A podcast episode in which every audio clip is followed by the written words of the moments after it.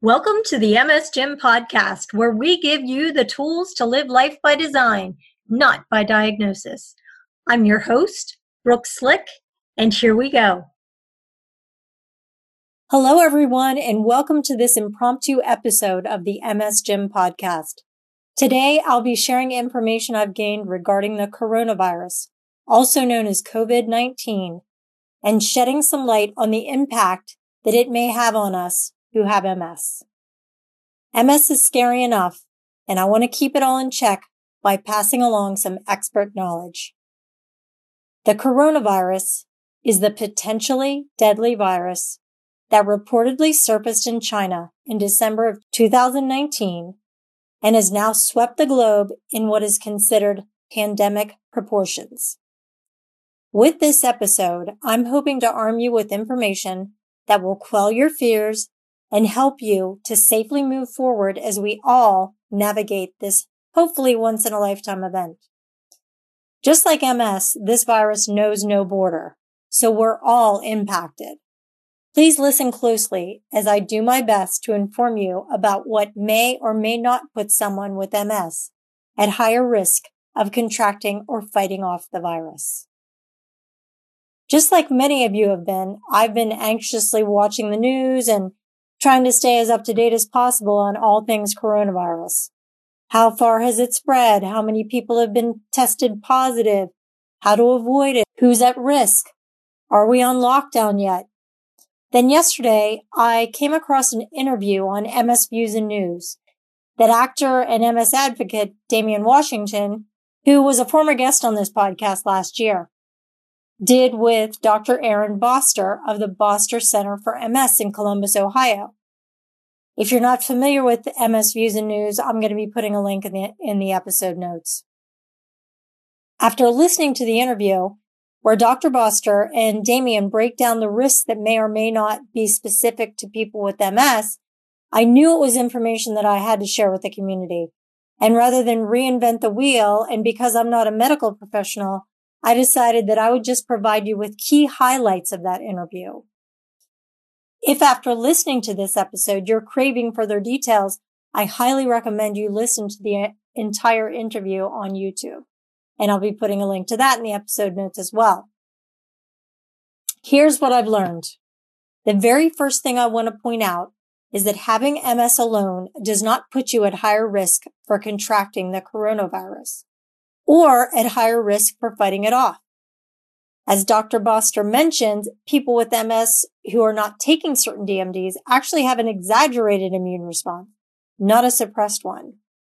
I think we all instantly assume that all the drugs that someone with MS might take are immunosuppressants.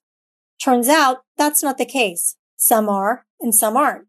And I'll share the differences coming up. Let me backtrack a little and start with how you would even know if you had the virus. Here are the symptoms to look for.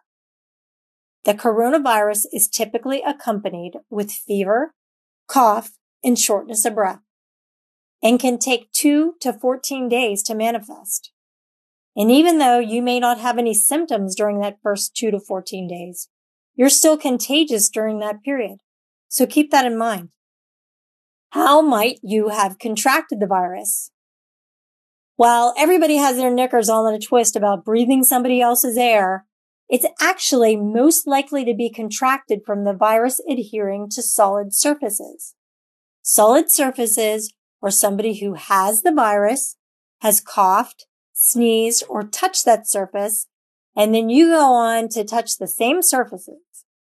It's important to note that this virus can live on a solid surface for up to three days. When I heard that, I was like, oh my God. My head started reeling about all the surfaces that I might have touched, coughed, sneezed onto in recent weeks, like my car steering wheel, my cell phone, my laptop, uh, cabinet handles, kitchen and bathroom faucets, light switches, appliance buttons.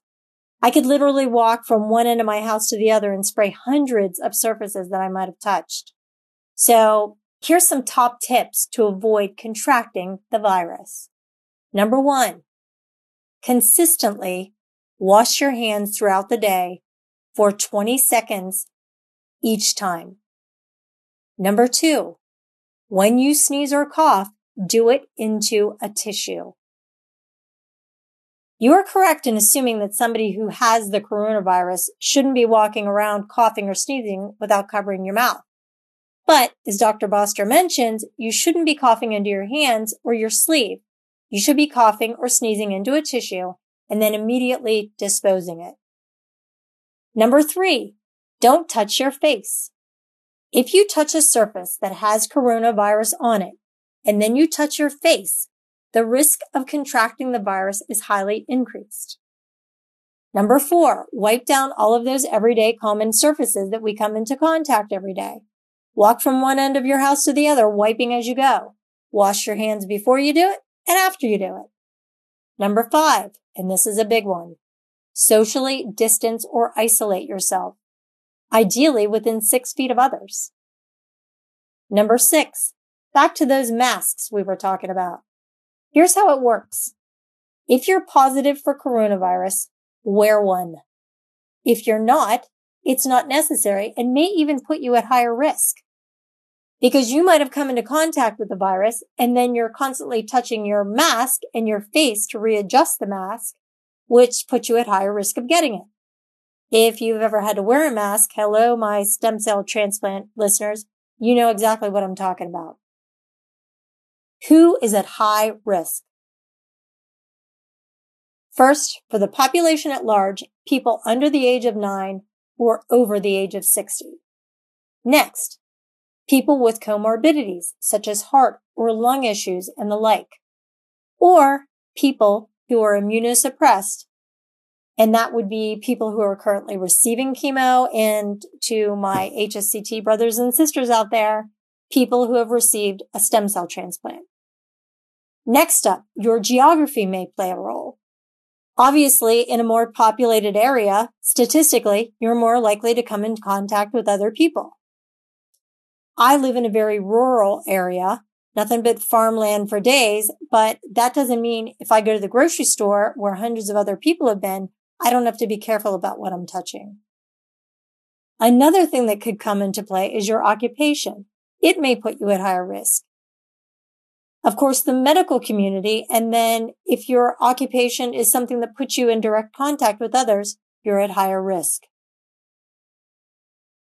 Now let's get back to the risk faced specifically by people who have MS. As I mentioned before, MS alone does not put you at higher risk. It's the drugs that you may be taking to slow the progression of your disease that may be putting you at higher risk because it suppresses your immune system. And here's the list of those drugs and their effect. Up first, injectables. Some examples of injectables are Rebif, Copaxone, Betaseron, Avonex. They are not immunosuppressants. They are immunomodulatory. Given that, you are not at higher risk. Next, pills. Aubagio does not put you at increased risk. Tecfidera itself does not put you at risk. However, it can have a side effect that could lower white blood cell counts, therefore increasing your risk. Gilenya could put you possibly at a slight risk of upper respiratory infection, which puts you in a little bit of a higher risk.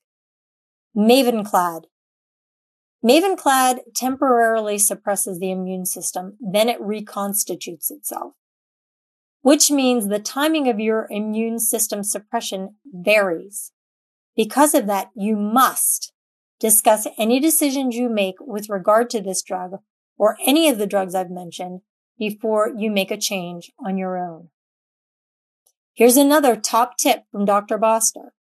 Do not, out of fear of contracting the virus, abruptly stop taking your drug cold turkey. The risk of the rebound effect for some of these drugs is a very real possibility. Next, infusions. And three of the most currently popular infusions are Tysabri, which I've been on, Ocrevus, and Lemtrada. According to Dr. Boster, the infusion with the least amount of risk is Tysabri. Reason being, it only suppresses the brain's immune response, not your body's peripheral immune response. Ocrevus. It knocks down a small portion of the immune system, B cells in particular. This puts you at a slightly higher risk of infection. Lemtrada. It suppresses both T and B cells, but for varying prolonged periods of time between infusions. For that reason, at any given point, you could be at higher risk of severe infection. So timing and risk levels are key. Last but not least, the winner in the highest risk category is stem cell transplant, known in MS circles as HSCT, hematopoietic stem cell transplant. Why? Because it completely ablates the immune system, leaving you with no safeguard to fight off infection. No surprise there. Um, I had HSCT seven years ago. At that time, I lived being hyper vigilant for almost a year so all of this social distancing and isolation, it's really not unfamiliar territory. So there are the main takeaways. Just because you have MS alone does not put you at higher risk for contracting coronavirus. Certain, but not all disease modifying drugs for MS can put you at higher risk of infection. Who is at high risk? ways you can contract the virus, and top tips on what you can do to avoid contracting the virus. I want to mention that the last portion of Damian and Dr. Boster's interview included a really cool Q&A that covered topics like flu shots, being pregnant with MS and COVID, coronavirus, incubation period, testing for COVID, fitness gyms, travel, um, so I highly recommend you check it out. There, like I said, there'll be a link in the episode notes. The entire interview is a little over an hour long, but I'm telling you, it's really worth it. So I've also included links in the episode notes to Damian's YouTube channel, No Stress MS, to MS Views and News YouTube channel, and to Dr. Boster's uh, Boster Center for MS. I can only hope with everything that I've shared that you found a sense of peace and reassurance. Like I always say, knowledge is power. So until the next episode, be smart, be vigilant, be patient. Much love. For more information on the MS Gym, check them out at themsgym.com on YouTube, Facebook, and Instagram. If you'd like to know what I've been up to lately, you can find me at brookslick.com. Thanks for tuning in, and we'll see you on the next episode of the MS Gym Podcast.